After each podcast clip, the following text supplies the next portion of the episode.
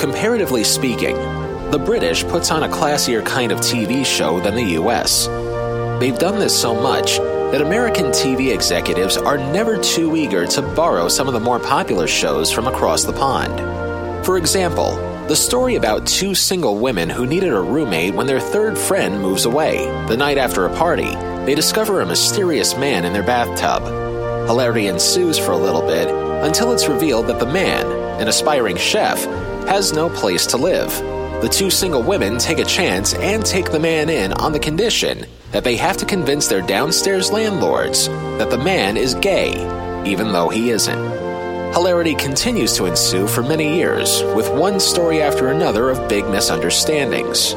If that story sounds familiar, Wait a minute. This sounds familiar. This intro. Didn't we do this before? Let me see the script. Why am I reading the script to the second and third episodes we ever did? Stop the music. I gotta make a call.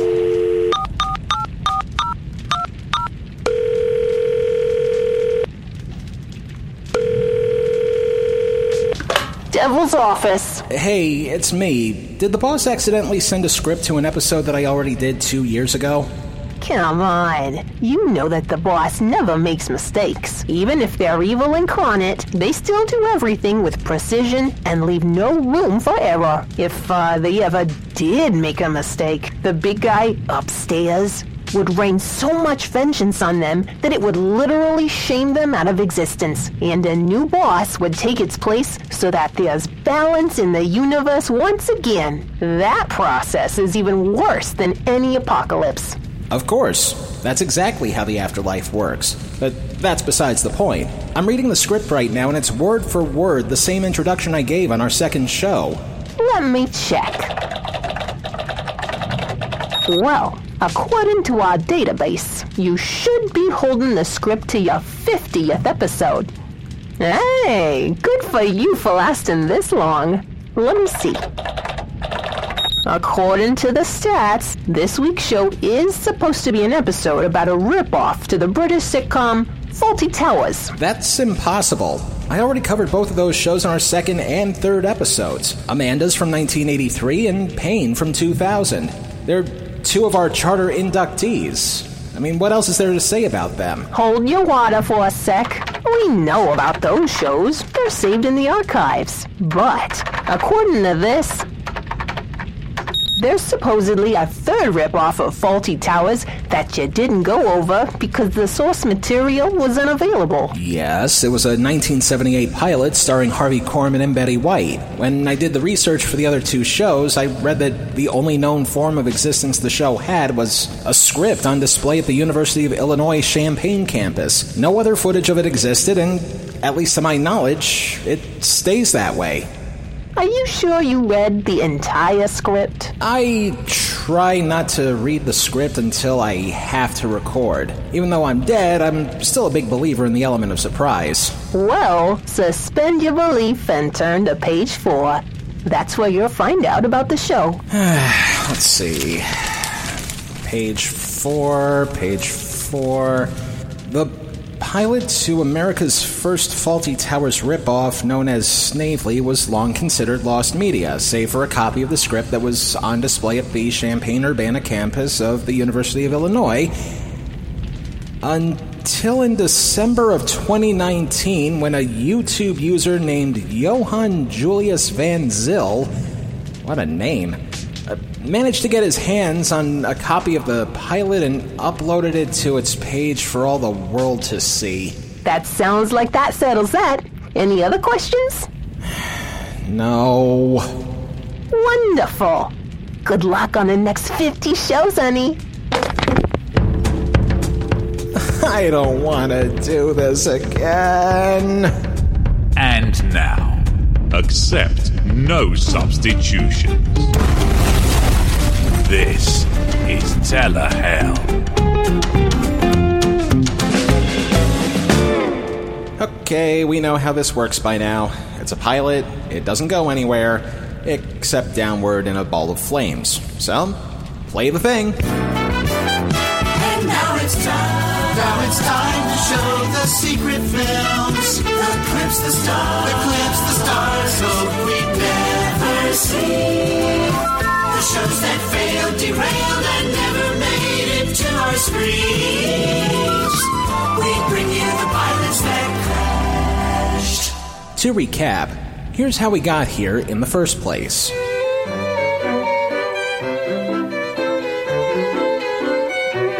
First, the original Fawlty Towers was not only a big hit, but it proved to be one of the few shows out there that kept PBS in business during their annual pledge drives throughout the 70s and 80s.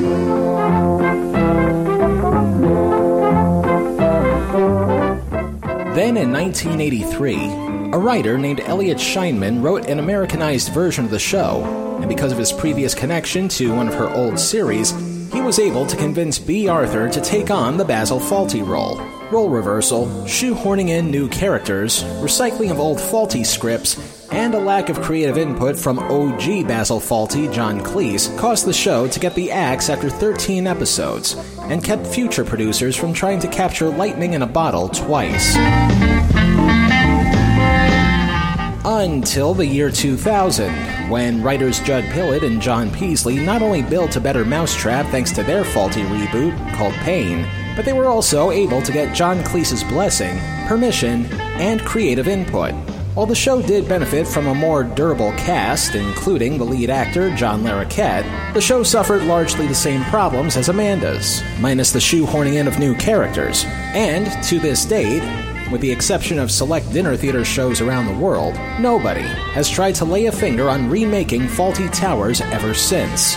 But while those were the two better known Fawlty ripoffs, it wasn't the first. And until recently, I didn't think this needed to be worth talking about. But, as it says in the script, the pilot to America's first Fawlty Towers ripoff, known as Snavely, was long considered lost media save for a copy of the script that was on display at the Champaign Urbana campus of the University of Illinois. Until in December of 2019, when a YouTube user named Johann Julius Van Zyl, once again, what a name, managed to get his hands on a copy of the pilot and uploaded it to his page for all the world to see. But before we see it, or at least hear about it in this case, we need to know who's responsible for this first.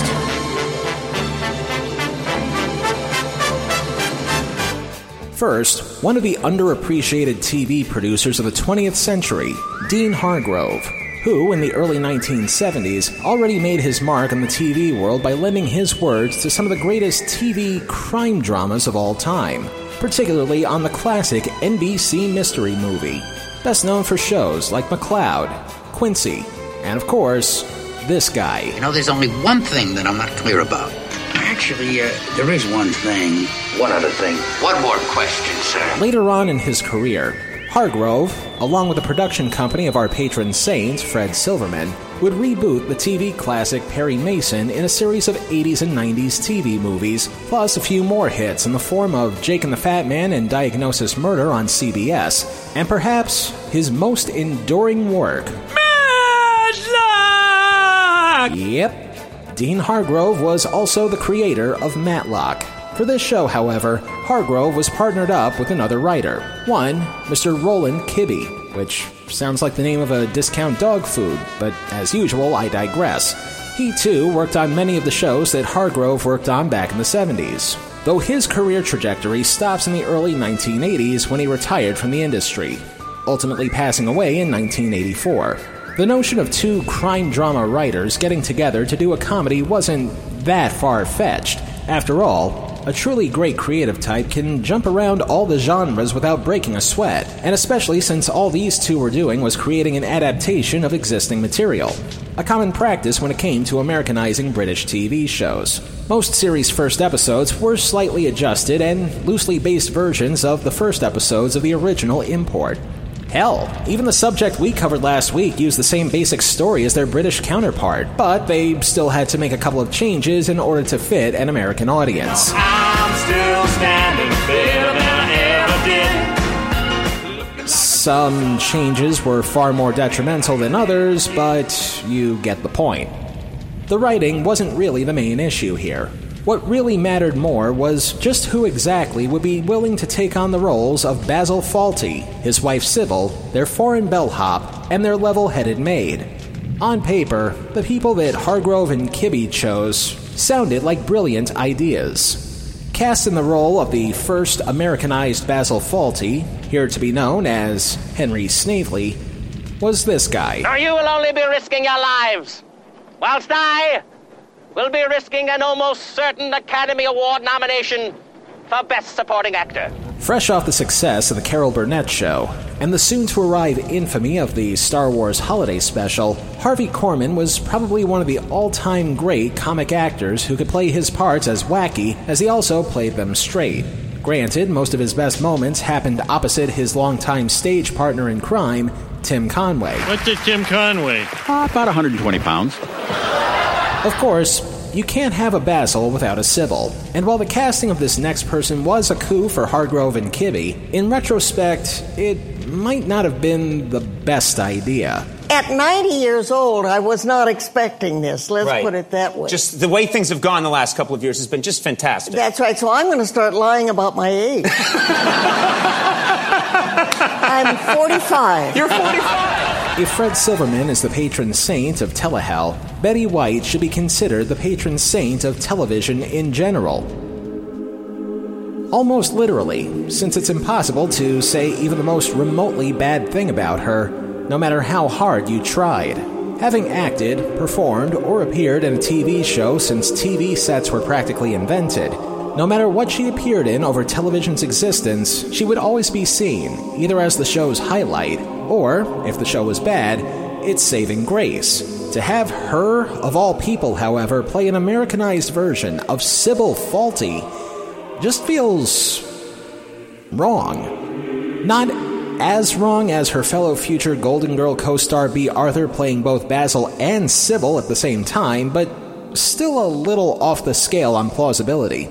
For the record, this is how the original Sybil Fawlty, Prunella Scales, treats her husband on a good day.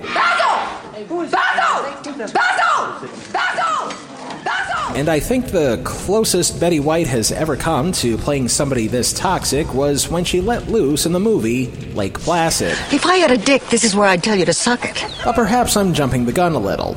Maybe Miss White has more range than we give her credit for. She wouldn't be as beloved a TV figure if she didn't. Rounding out the cast were our replacements for Manuel and Polly. Whereas the original Manuel, the late Andrew Sachs, was a migrant worker from Barcelona, Snavely's discount help would be of Albanian origin. I mean, Albania, Barcelona, Toronto, India. Same difference, right? This character, to be called Petro, will be played by an actor named Frank LaLoggia. L, as in look, it's Robert Loggia. oh, shut up. That's not who I'm talking about, and you know it. In fact, barely anybody knows who he is since his IMDb page lists about seven acting roles over the course of 50 years. Interpret that how you will. The role of Polly in this show would be rechristened Connie, possibly as an homage to the original series co creator Connie Booth. But we all know how that wound up working out in the year 2000. Royal. boom boom. Connie the maid would be played by character actress Deborah Zahn, whose IMDb page is actually even narrower than our replacement Manuel, as all of her best work ranged from 1978 to 1979. But hopefully her performance here isn't the reason why her acting career was so short lived. Once again, I'm getting ahead of myself. Now, all that was left to do was to find a TV network that would be willing to take a chance on America's first adaptation of a far superior British product. With its stars, Korman and White, you would think that the best place to give it a try would be the network that gave them the most fame in the 1970s.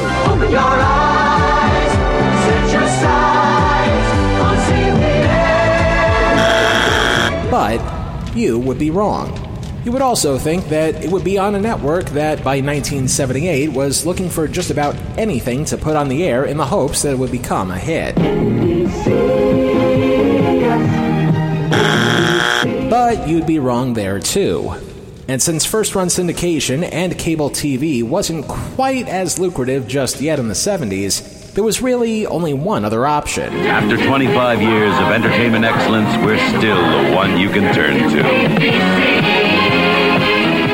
By the time the show was commissioned for a pilot in 1978, the ABC network became the most watched network on television, thanks in part to shows that aimed toward younger demographics, a move that was championed by our patron saint for the three years that he ran the entertainment division. Fortunately, because he became good friends with show adapter Dean Hargrove by this point, one of the last pilot projects that Silverman greenlit for the network before making his fateful jump to NBC would be this Americanized attempt to duplicate Fawlty Towers. The questions remain, however. Just exactly how much of this show would be faithful to the original, and how much of it would be a simple copy and paste job? We'll find out as we check in to an inferior flea bag. After the break. Perfect. Hon, look at this. A fan? Yeah, it gets odors out of the bathroom. Watch this. It works! It works! What works in the bathroom is Lysol spray cleans odors right out of the air. But my fan! Your fan doesn't kill germs on surfaces. Lysol does. No fan. No need. To get rid of odors, we've got Lysol disinfectant spray. Can't run a home without it. Maybe I'll start my own fan club. This week on Telehell's premium content of the damned.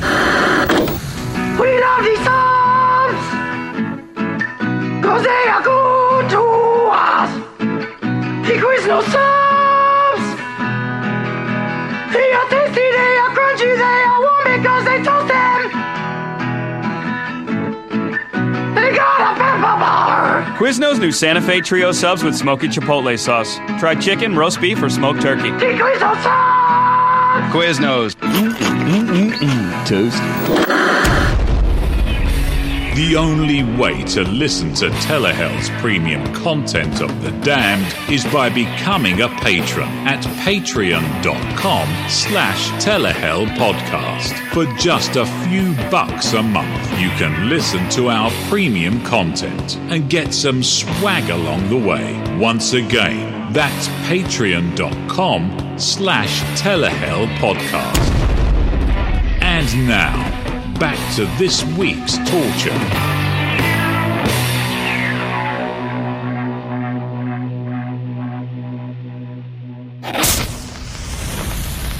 June 24th, 1978. John Travolta emerged from the plastic bubble to become the star of two number one movies that year. ABC's news magazine 2020 was in the middle of a rigorous rebooting process after a disastrous premiere.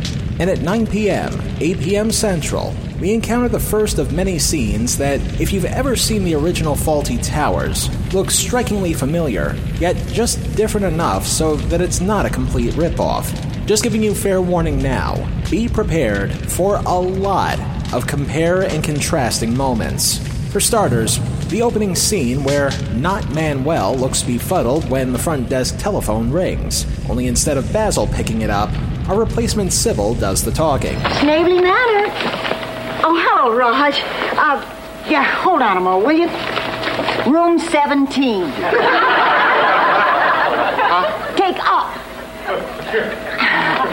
Yes, I'm still here, Roger. And yes, they're about to do the same index card gag that they did on the original show. The one where Basil, or in this case, Betty, flashes a card with a number and arrow direction only for not Manuel to hold up a card of his own that says, okay. And while that joke does hold up, no matter who's telling it, the fact that it's Betty White instead of the man who would be faulty kinda ruins things a little bit. The Fawlty version works based on how irritated Basil gets with his staff. The Snavely version misses the mark entirely because of how kind hearted their version of Sybil happens to be. Not even a minute in, and I already feel like we've landed in a parallel universe. Which brings us to our first comparison the way Betty White's Sybil handles a phone call versus the way Prunella Scales did in a far more condescending manner. What's new at your place? No, we're about half full. Or were when I left. I, every time I leave Henry alone here, I worry about how many we lost. I know. Well, it all started with that electrician, didn't it? Real live wire he was. Only one watt, but plenty of volts, as they say.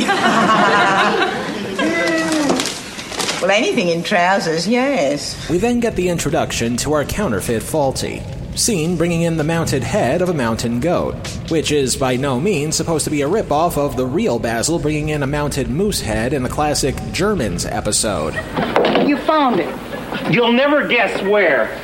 Whatever made you look in the furnace? Well, I was down in the cellar at. Wait a minute. Where did you get it? Uh, Samson's in the town. Really? Well, what, what was it expensive? Uh, twelve pounds, I think. Good Lord. Japanese, was it? Canadian, I think. After which, we then get to see our American Basil in action. Henry, that goat smells. Mountain goat. Whatever. The guests complain. Well, some of the guests smell, and I don't complain. Look, we live here too. Why is everything for the guests? Because we are in the hotel business. And right there, all by itself, is the number one problem with this pilot. The fact that they have taken two of the most abrasive yet somehow lovable characters in comedy and flipped them inside out. On the original Fawlty, Basil is seen as a passive aggressive, wannabe pretentious snob who always wants his hotel to be at his best even though he's constantly at his worst. Meanwhile, his wife plays a condescending shrew who actually manages to strike a little fear into him once in a while. Here, the characters are completely backwards. Henry Snavely's last name should be Sniveling due to the amount of whining that he seems to be doing, while his wife is actually trying to be helpful in a non passive aggressive way. Where's the fun in that? Hopefully, there's still fun to be had as a guest checks in and admires the decapitated goat head. Somebody's at the desk. Stop that racket. You'll be taken care of. Just wait your turn. After which, we get to find out what the main plot of our story will be. And considering that only six episodes of Fawlty Towers were made by this point, the other six airing one year after this pilot, see if you can guess which of the original six they were going to take a stab at duplicating. Roger only called to tip us off that there were three inspectors from the International Hotel Guide in town. I know why Roger's calling here all the time, and I. A friend of Bill Morton's overheard three men in a pub last night comparing notes on places they'd just been in Exeter.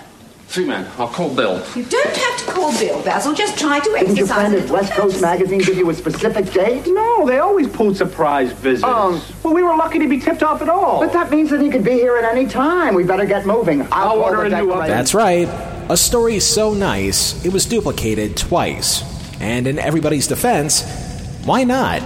After all, the Hotel Inspectors episode of Fawlty Towers is arguably their best episode, next to the Germans. And not unlike KFC's 11 Herbs and Spices, people have come close to madness trying to get the mixture just right in trying to replicate. Of course, when two of your main leads are playing the polar opposites of the characters they're supposed to be playing, the recipe is already too far altered. I'd like a room. Certainly. Will that be a single or a triple?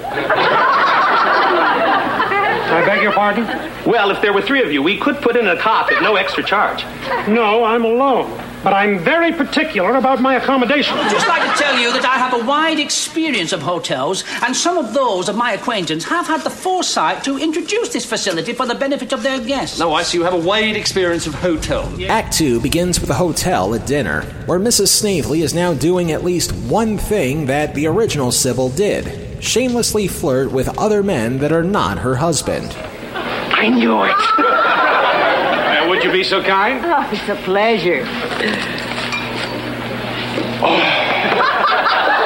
Bless you, my child. And thank you, my son.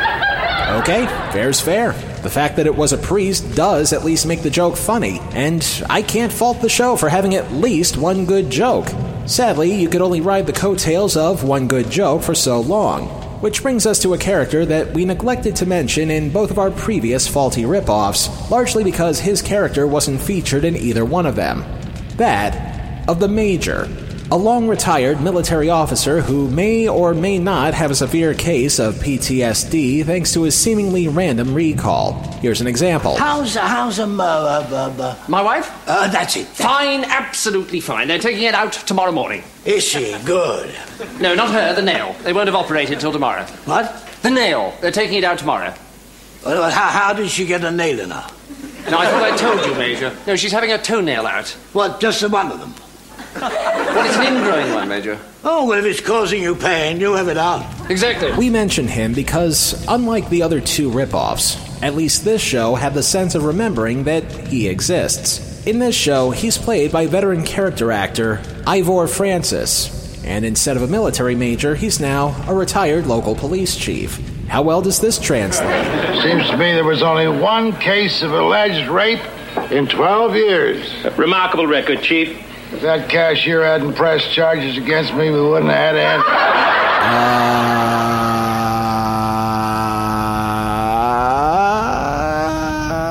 Uh, oh, she was jaywalking, and I pulled her over for a sobriety test. Sobriety test? You mean she charged you with rape just for making her blow up a balloon? We had another test. I don't care to hear it. I think I'll pass on making a comment about that.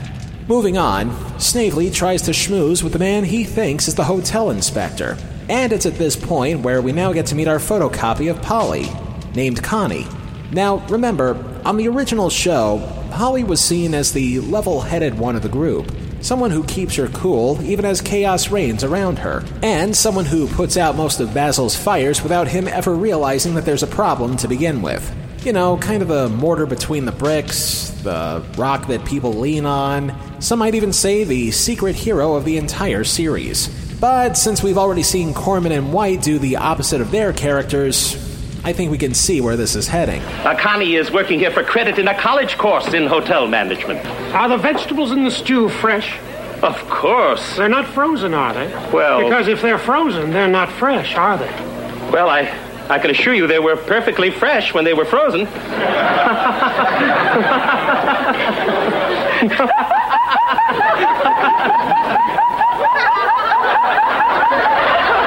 Oh, I'm sorry. I, I think my car alarm went off by mistake.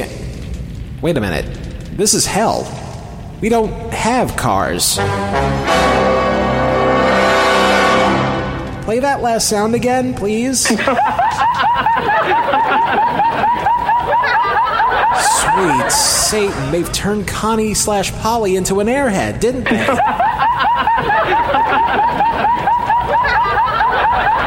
And while I'm grateful that there are no Q tips around here to clean out the wax in my ears, or just to jab into my brain, we then get a recreation of one of the great gags from the Hotel Inspector episode of Fawlty. The part where Not Manuel mixes up people's orders because somebody new is sitting at the table Snavely just took an order from. Who are you? My name is Foley. I checked in this afternoon. What are you doing here? I'm going to have dinner.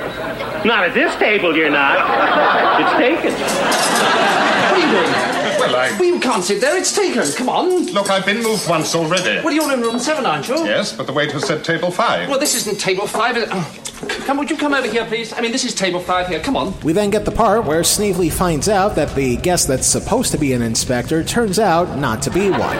Understand you're in the hardware game. Yes. Beats hell out of being a hotel inspector, doesn't it? I wouldn't know. Spoons, eh? I'm sorry? We now get to the culmination of the great menu mix up, and if you listen to all versions of this show side by side, you'll understand why a show like Fawlty Towers should never have been duplicated once, let alone three times. You want to run this place? What? Connie, Mr. Bishop is taking over the hotel. I'm having his beef stew. It's not my beef stew. Change. The chef's been informed. It's his responsibility. You want to run the place? Do what? You want to come around the hotel? Eh? Right, Mr. Hutchison's taking over, Polly, so I'll have the omelette. I'm sure with his natural charm and wide experience, we no more problems. Come on, can't sit around all day. There's lots to be done. No, no, no, hotel. all I haven't you? No, we want our food. Is that better, Mr. Hutchison? That's why I came Is that out better? here. Is that better? Well, that's all sorted out then. World-renowned cordon bleu Yes, yes, I have decided become to an scratch his erroneous everyday menu and prepare for us one of his most Now, you see, I did all the orders in the first place, but then I changed my mind. I believe that my just sit in the kitchen and find out what's Thank you. You want to run this place? You want to run this place? You want to run this place? You want to run this place? You want to run this place? You want to run this place? Act 3 begins with a continuation of the photocopy process. What are you looking for? Key to the fire alarm box. The what? I'm running a staff fire drill. What staff fire drill? Oh, I'm sorry. It seems as though we're beginning a subplot to a separate episode of Fawlty Towers altogether. The fire drill doesn't happen in the Hotel Inspectors episode, it happens in the Germans, which, if I recall, happens slightly differently on the original, partly through a hospitalized Sybil constantly reminding Basil over the phone to run a fire drill. Yes, yes, we're just going to have it. I hadn't forgotten. Yes, I know. I know. I need the key. It's on the top of the. Well, where is it? well, what you put it in there for? Nobody's going to steal it, are they? Here, American Basil seems to care more about running it than his wife does. Example number 592 of how they're executing comedy backwards. How does that work out? You set off the burglar alarm.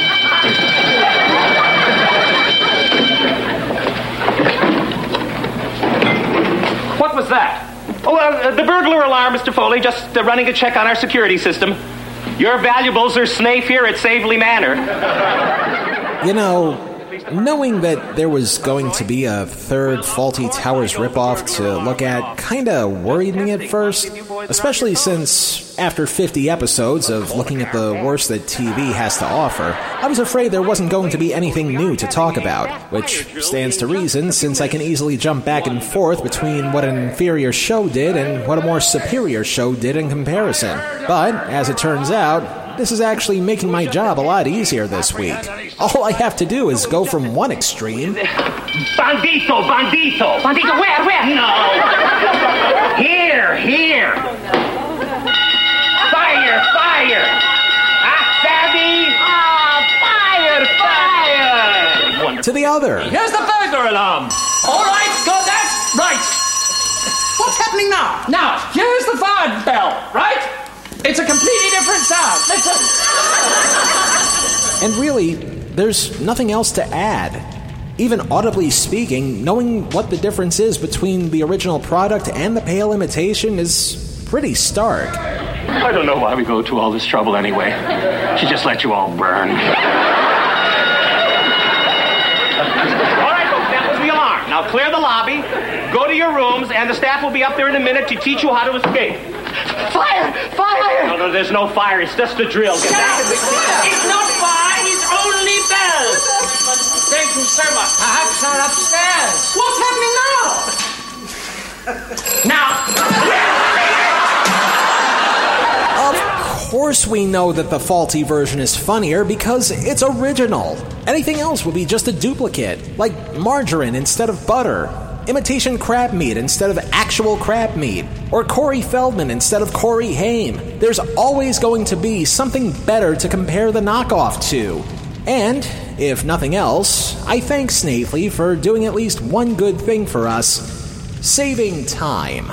And tangent over as we jump from the German subplot back to the hotel inspector story. By now, we've reached the part where Basil Snavely, or is it Henry Fawlty? Uh, Who gives a shit anymore? Winds up running afoul of the guest that he thinks is a hotel inspector. But we already know how this goes. You don't have to give us a recommended rating. You don't have to give us any rating at all. Just forget all about Snavely Manor. What? It's not just a business, Mr. Foley. This is my life. Oh, for heaven's sake, the International Hotel guy doesn't have to know you stay here, do they? The what? The International Hotel.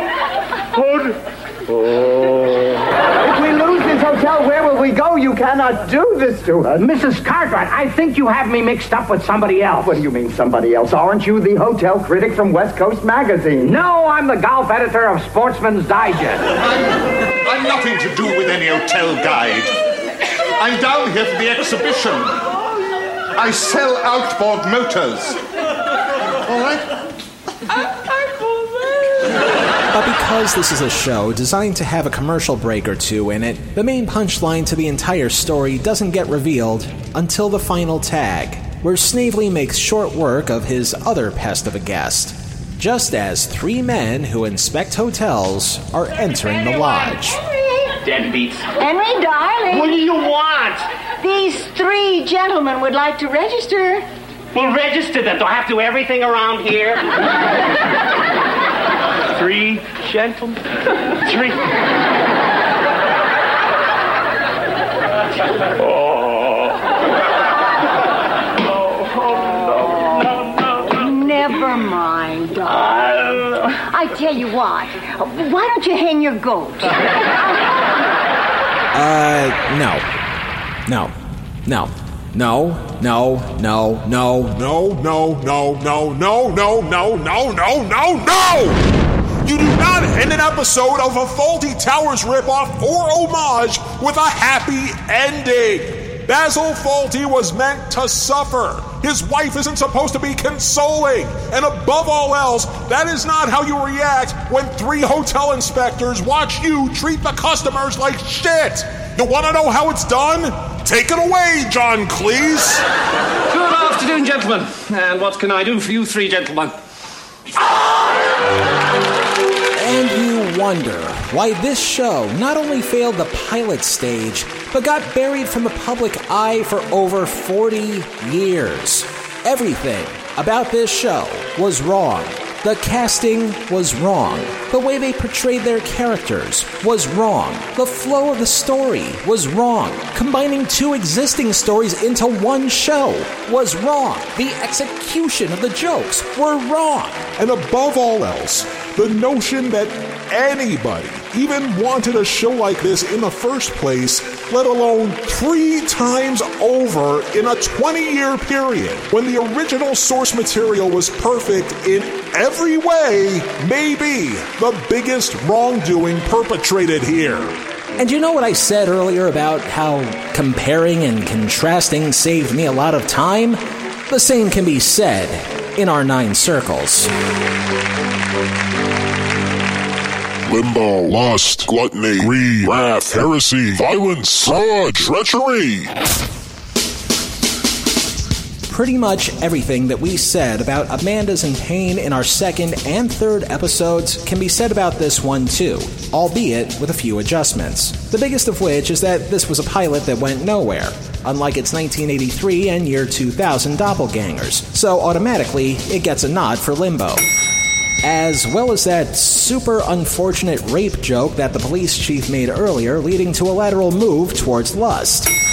Otherwise, the same points still apply. The show felt like a fraud in comparison to the original, a kind of fraud that also feels like heresy against the source material.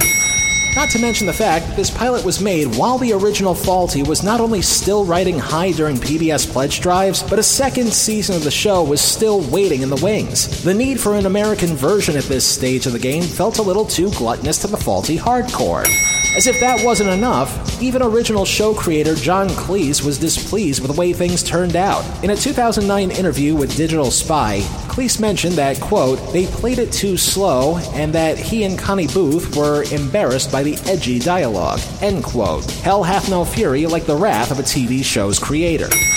But not so much that even though they weren't credited in the show itself, the duo were inevitably and retroactively credited for having their story based on what they previously wrote, an action that I'm sure must have cost somebody a pretty penny. But just to be on the safe side, we better ring the bell for greed too, just in case. All in all, this hotel and any other one associated with a Fawlty brand should stay condemned.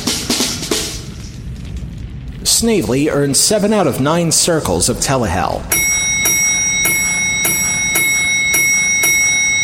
As the old saying goes, if at first you don't succeed, try, try again. Fawlty Towers' various ripoffs did exactly that, and thankfully, 3 seems to be the magic number of ripoffs since, as of press time, there are no further plans to recreate the show ever again. Fingers crossed. And quite honestly, starting the season with not one but two failed American adaptations of British imports is enough to make me drive on the wrong side of the road. Were it not for the fact that, once again, there are no cars in hell. I think what we need to look at next has to be a little bit more of a lateral move.